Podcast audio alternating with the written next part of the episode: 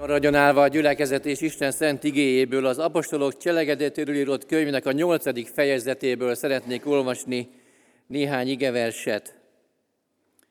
Cselekedetek könyvének a nyolcadik fejezetéből a 34. verstől olvasom Isten igéjét. Az udvari főember megkérdezte Fülöptől, kérlek, kiről mondja ezt a próféta, önmagáról vagy valaki másról? Fülöp beszélni kezdett, és az írásnak ebből a helyéből kiindulva hirdette neki Jézust. Amint tovább haladtak az úton, valami vízhez értek, és így szólt az udvari főember. Íme itt a víz, mi akadálya annak, hogy bemerítkezzem? Ezt mondta neki Fülöp, ha teljes szívedből hiszel, akkor lehet. Ő pedig így válaszolt, hiszem, hogy Jézus Krisztus az Isten fia. Megparancsolta tehát, hogy álljon meg a hintó, és leszálltak a vízbe, mind a ketten, Fülöp és az udvari főember, és bemerítette őt. Amikor kijöttek a vízből, az úr lelke elragadta Fülöpöt, és nem látta ő többé az udvari főember, de örvendezve haladt tovább az ő útján. Imádkozzunk! Köszönjük neked, atyánk, ezt a napot, köszönjük ezt az ünnepet, köszönjük az örömöt, köszönjük azt a tisztaságot, amelyet te adsz az embernek az életébe, és azt a lehetőséget, hogy hozzád jöhetünk. Tedd emlékezetessé, áldottá szent jelenléteddel együttlétünket, neved dicsőségére. Amen. Foglaljon helyet a gyülekezet.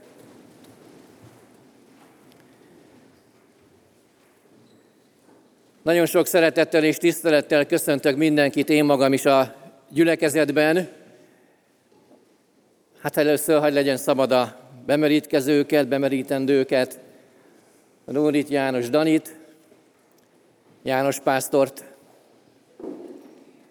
ilyen sormintát alkotnak, János, Nóri, János, Dani, még egy János kellene ide, hogy folytatódjék a sor, adja Isten, hogy így legyen. Nem muszáj, hogy János legyen valaki, bármilyen nevű is folytathatja ezt a sort. És köszönöm a kedves szülőket, akik elfogadták a gyermekük, vagy a nagyszülőket, akik elfogadták az unokáik meghívását, és itt vannak közöttünk az osztálytársakat, barátokat, fiatalokat, időseket egyaránt, akik együtt tudjuk tölteni ezt a délelőtti alkalmat. Az olvasott igében egy bemerítési alkalomról a szóló beszámolót olvastunk, egy különleges emberről szól, és kedves gyülekezetnek jelezném, tessenek elképzelni, hogy minden kedves itt előttünk ülő fehér ruhás János Pásztor testvérrel együtt különleges ember. Isten különleges teremtményei, külön-külön, mindannyian. Ezt a legjobban a szülők tudják, néha lehet, hogy idegrendszer tépő módon jelenik ez meg, vagy nyilvánul meg, de nem baj, ez benne van. Ez benne van mindabban, ami az ő formálódásukhoz, a család formálódásához, egy közösségnek a formálódásához szükséges. Így leszünk azzá, akik leszünk, vagy akik ki válhatunk. Ezekkel az Isten mind számol. Nem hagyja ki az ő matematikájából és logikájából ezeket a jellemzőket.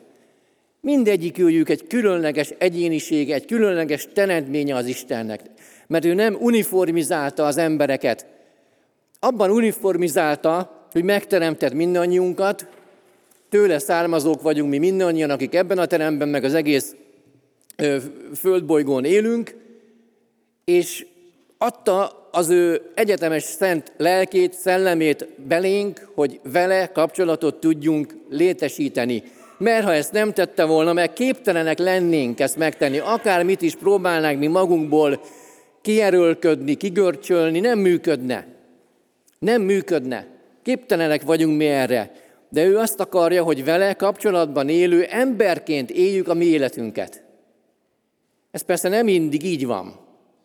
Majd lesznek bizonyságtételek, talán erről is lesz bátorság szólni egy néhány elejtett mondatot, hogy ez nem mindig így van. Én magam is tudom mondani, meg azt hiszem mindannyian, akik rátesszük a szívünkre a kezünket, őszintén be tudjuk valani, hogy hát ez nem mindig így működött. De az az Isten kegyelme, amit itt látunk az igében is, meg a mostani eseményekben is, hogy ad lehetőséget a visszafordulásra, ad lehetőséget a hozzávaló fordulásra. És lehet az az ember tulajdonképpen bárki. Az olvasott szakaszban egy nagyon-nagyon magasrangú afrikai állami tisztviselőről olvasunk, egy főemberről olvasunk. Úgy olvastam utána, hogy ő az akkori kornak, annak az államnak az ilyen harmadik, negyedik rangú embere lehetett, tehát egy nagyon-nagyon magas pozícióban lévő valaki, és ez egy különös dolog. És ha megnézzük az ő kis életi, az ő életét, az egy megrázó dolog, hogy tulajdonképpen hatalmas energiákat, pénzeket, időt mozgat meg arra, hogy találkozzék valakivel, hogy találkozzék azzal az Istennel, akiről valószínűleg hallott ott az ő országokban azoktól a zsidóktól, akik beszéltek az egy és igaz Istenről. Nem arról a sok közül az egyről, hanem az egyetlen egy igazról, akinek van szeme, hogy meglássa a mi életünknek a folyását, akinek van füle, hogy meghallja a mi hálaadásunkat, és meghallja a mi hozzávaló kiáltásunkat, a bajunkban való elmondott szavainkat, fölsikításainkat, aki képes érezni, és képes érzékelni. Olyan tulajdonságokkal tudjuk csak leírni, ami ilyen emberi jellemzők a mi életünkre vonatkozóan is. És ez az ember, visszatérve erre a főemberre, képes volt körülbelül 2000 kilométerre vállalkozni, hogy 2000 kilométert utazik azért, hogy eljusson Jeruzsálembe a templomhoz, hogy találkozzék valakivel, valakikkel. És beszerez egy, ma így mondanánk, beszerez egy Bibliát, beszerez egy tekercset, a Szentírást, és hazafele menet elkezdi ezt olvasni. Ézsaiásnál, ahogy olvassuk, nyitotta ki a, a, a tekercset, ott ö, olvasott néhány sort, és van Istennek egy embere, akit oda rendelt. Oda rendelt a Szentlélek által, hogy menjen oda, nem túl sok mindent tudott, csak azt tudta, hogy ott kell, hogy legyen, aztán a lélek elragadta őt, odavitte, és elmondta azt, amire neki szüksége volt. És olyan jó látnunk azt, hogy a mi útjaink ott vannak Isten előtt. Ti mindannyian különböző utakat jártatok eddig be, aztán találkoztatok valakivel, akivel most már közös úton vagytok. És azt olvassuk a Szentírásban az Úr Jézus Krisztusról, hogy ő az út, az igazság és az élet, de azt is mondhatjuk, szintén a Szentírásra alapozva, hogy ő az utitárs is. Ő az, aki velünk jön, kísér bennünket. Azt szokták mondani, hogy egy jó vezető az olyan, akivel olyan helyre is el tudok jutni, ahova én egyedül magam nem tudnék, vagy nem mernék elmenni. Hát ajánlom, meg ajánljuk itt többen ebből a gyülekezetből ezt a vezetőt, hogy egyre inkább ismerjétek meg, és jobb, egyre jobban bízzátok rá az életeteket, és minden kedves jelenlévőnek ezt ajánljuk, magunknak is természetesen. Hogy egyre jobban, hogy, mert olyan helyekre tudunk eljutni akkor, ahova önmagunktól képtelenek lennénk, meg talán nem is mernénk, és el se tudnánk talán ezt képzelni. És vállalni ezt az utat, és ott, lenn, ott van az emberben az a vágy, ami tulajdonképpen mindennél fontosabb, hogy beáldozom az én időmet, az utazásra szánt rengeteg fáradalmat és törődést, ugye akkor hintón utazva, 2000 kilométer, hát az nem egy repülőút volt. Sem időben, sem kényelemben, sem biztonságban, sem egyébben. De vállalva.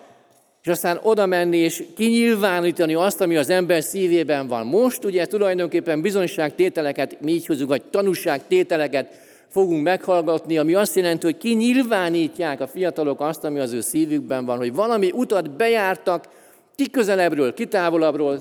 Szerintem lelkipásztor testvér nem méricskérte se tolóméről, se, se mérőszalaggal, hogy ki milyen távolságról érkezett, és nem fizikai távolság az, ami itt a döntő, hanem az a lelki-szellemi távolság, ami köztem és Isten között volt, és ami állatok is ez meg lehetett. Mert az Isten meg akarja menteni az embereket úgy, hogy vele való közösségbe hívja be. És ez mindig az Isten munkája. Nyilván ott van az ember szívének az indulata, a vágy, hogy jó volna valaki, aki velem van minden helyzetemben, de az ő vele való közösséget és az utána való vágyat ébreszti föl az emberben. És nem sajnál semmiféle áldozatot, és elindul. És elérkezik. Ismerős nekünk ez a vágy? Valószínűleg ismerős, de nagyon sokszor azt tesszük vele, hogy így elhallgattatjuk. Majd holnap. Majd ha leérettségizem, majd ha lediplomázom, majd ha munkám lesz, majd ha megnősülök, ha férhez megyek, majd ha gyerekeim lesznek, majd ha, majd ha, majd ha. És aztán lehet, hogy úgy megy az embernek az élete, hogy.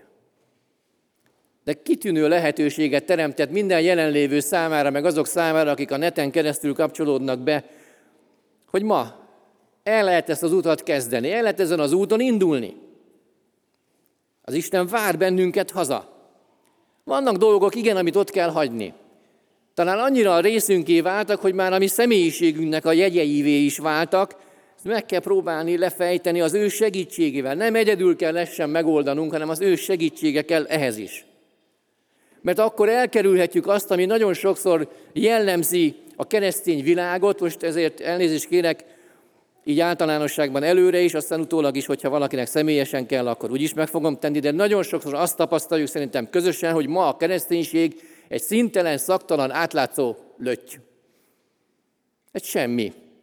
Azt mondjuk, hogy, meg azt halljuk, hogy hát nem ilyen életre hív az Isten, nem ilyen életet gondolt fölkínálni az embernek, hanem olyan valóságos tartalmakkal, isteni ajándékokkal, karizmákkal, kegyelmi ajándékokkal teli életet kínált, ami számunkra, ami nem szintelen, szaktalan, közömbös valami, hanem az élet. Úgy olvassuk az Isten igényében, hogy ti legyetek olyanok, hogy, hogy ragyogjatok, mint a csillagok, abban a nemzedékben, amelyikben éppen éltek. Akik jelen vagyunk, talán nyilván történelmet mindenkinek kell tanulni, aki még le is érettségizett, arra is vetemedett, akkor a, még abban érettségizni is kellett, de ugye ott, ott látjuk a történelmi folyamatokban is, hogy, hogy, hogy milyen helyzetek voltak. És nagyon sokszor van ilyen gondolat az emberek, hogy de jó lett volna ezelőtt 300 évvel élni, de jó lett volna ezelőtt 1000 évvel élni, de jó lett volna a Biblia korában élni.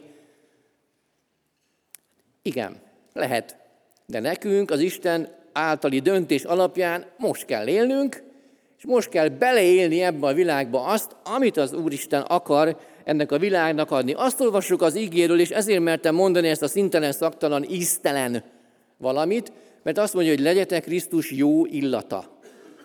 Legyetek jó illata. Valahova bemész, azt mondja az igében az Úr Jézus, a ti békességetek szálljon annak a háznak a népére, akik ott laknak. Ha bemész, hordoz Krisztus illatát. A munkahelyen, az iskolában, a tömegközlekedésen, a stb. És olyan fontos különbséget tenni a között, hogy tudunk valamit az Istenről, vagy hogy együtt élek az Istennel. Ez a kettő között óriási különbség van. Nagyon sokan vannak olyanok, akik tudnak sok mindent az Istenről, de nem élnek együtt az Istennel, nem közösségi életet élnek az Istennel. És ez egy óriási veszély vagy fenyegetés. És fenyegetettség lehet, és szeretném a szívetekre kötni két dolog. Az egyik az, hogy legyetek igényesek a lelki életetekre vonatkozóan.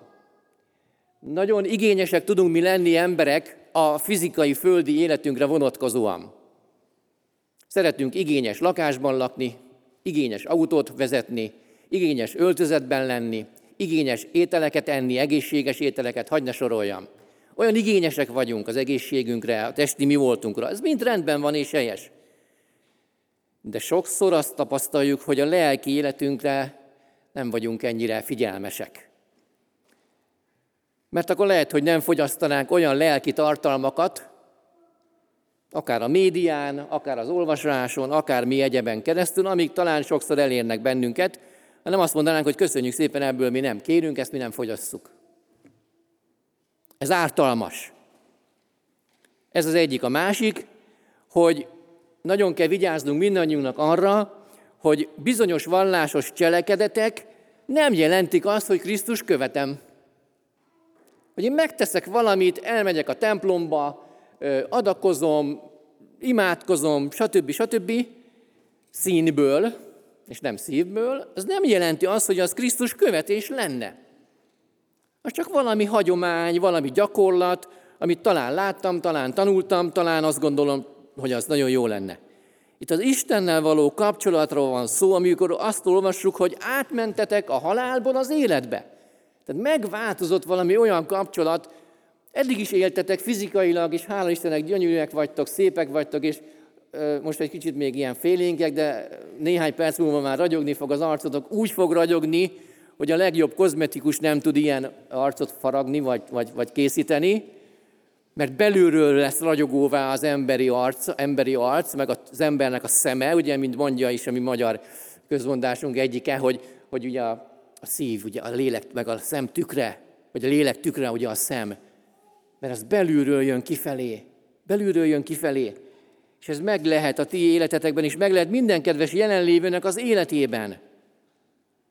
De lehet, hogy ezen kell olyan lépéseket tenni, ami nagyon nagy változás. És az az isteni kegyelem, hogy erre ma van lehetősége az embernek.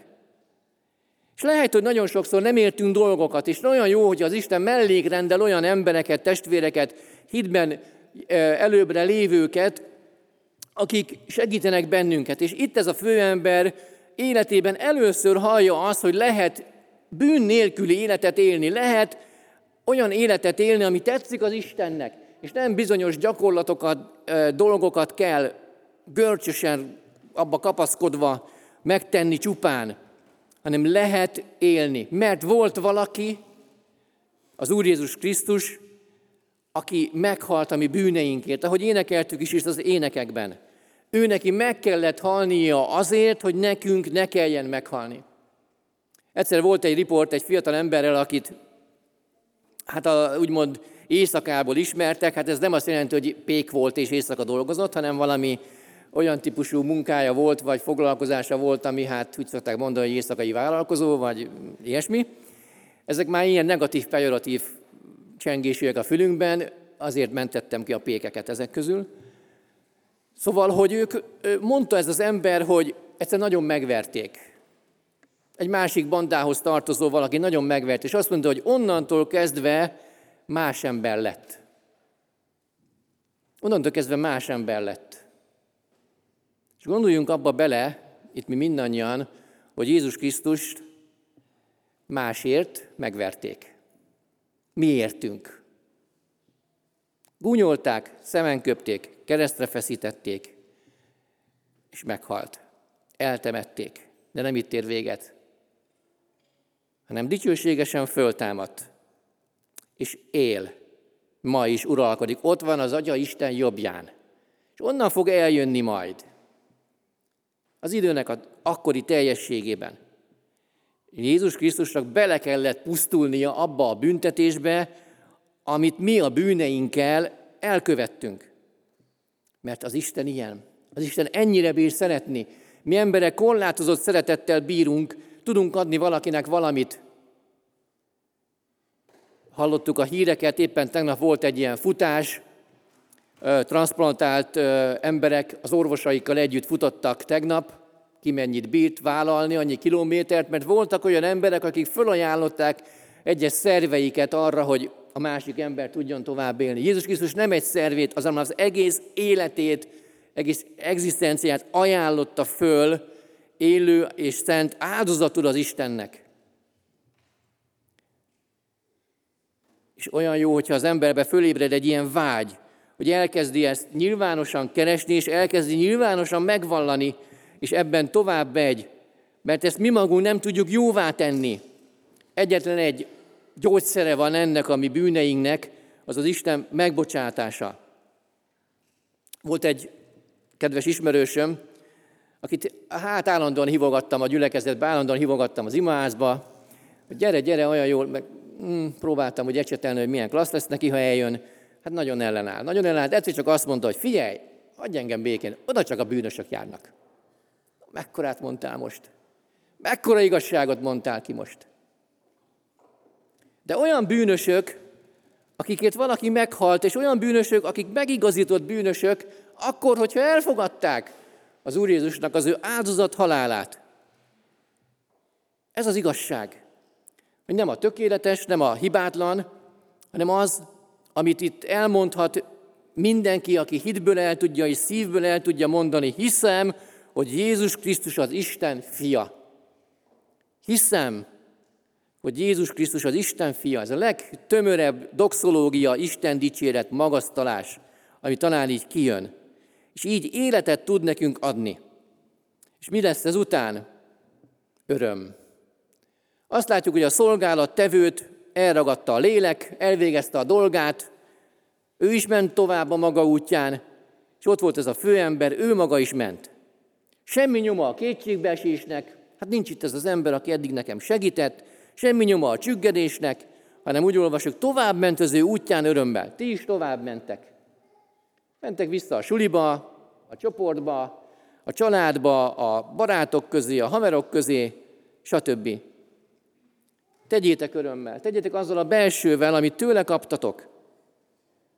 És egy záró mondattal hagy fejezzem be, hogy az ige szerint sosem az a fontos, hogy ki hogyan jön be egy templomba, hanem az, hogy hogyan megy haza.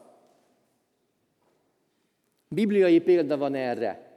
Jött a farizeus, jött egy, lehet, hogy vele együtt egy időben, egy olyan ember, aki teli volt az ő bűneinek a tudatával, ismeretével, terhével, aki valahol hátul megállva föl sem mert nézni előre, Uram, légy irgalmas nékem bűnösnek, elmondta az egyik legnövedébb imádságot. Példát adva sokaknak ezzel. Elmondta a legrövidebb imádságot, és nem a rövidségre gondolok itt, hanem a tartalmára. A másik meg döngette a mellét, és így mutogatott hátrafelé, az a jó, hogy nincs senki hátra mögött. Hogy hálát adok neked, Uram, hogy nem vagyok olyan, mint az ott. Nem csinálok ilyen meg olyan disznóságokat, ilyen meg olyan do- csúnya dolgokat.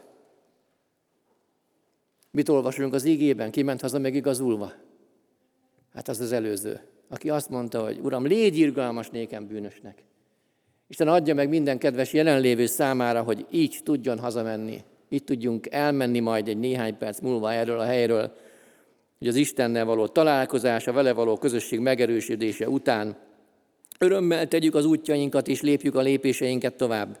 És legyen bennünk ez a hálaadás, hogy fölszabadultam, megszabadultam attól a tehertől, mert ez lehetőség adatva van mindenki számára. Isten adja meg a mi életünk számára, és adjon hozzá kellő bátorságot és hitet is. Amen.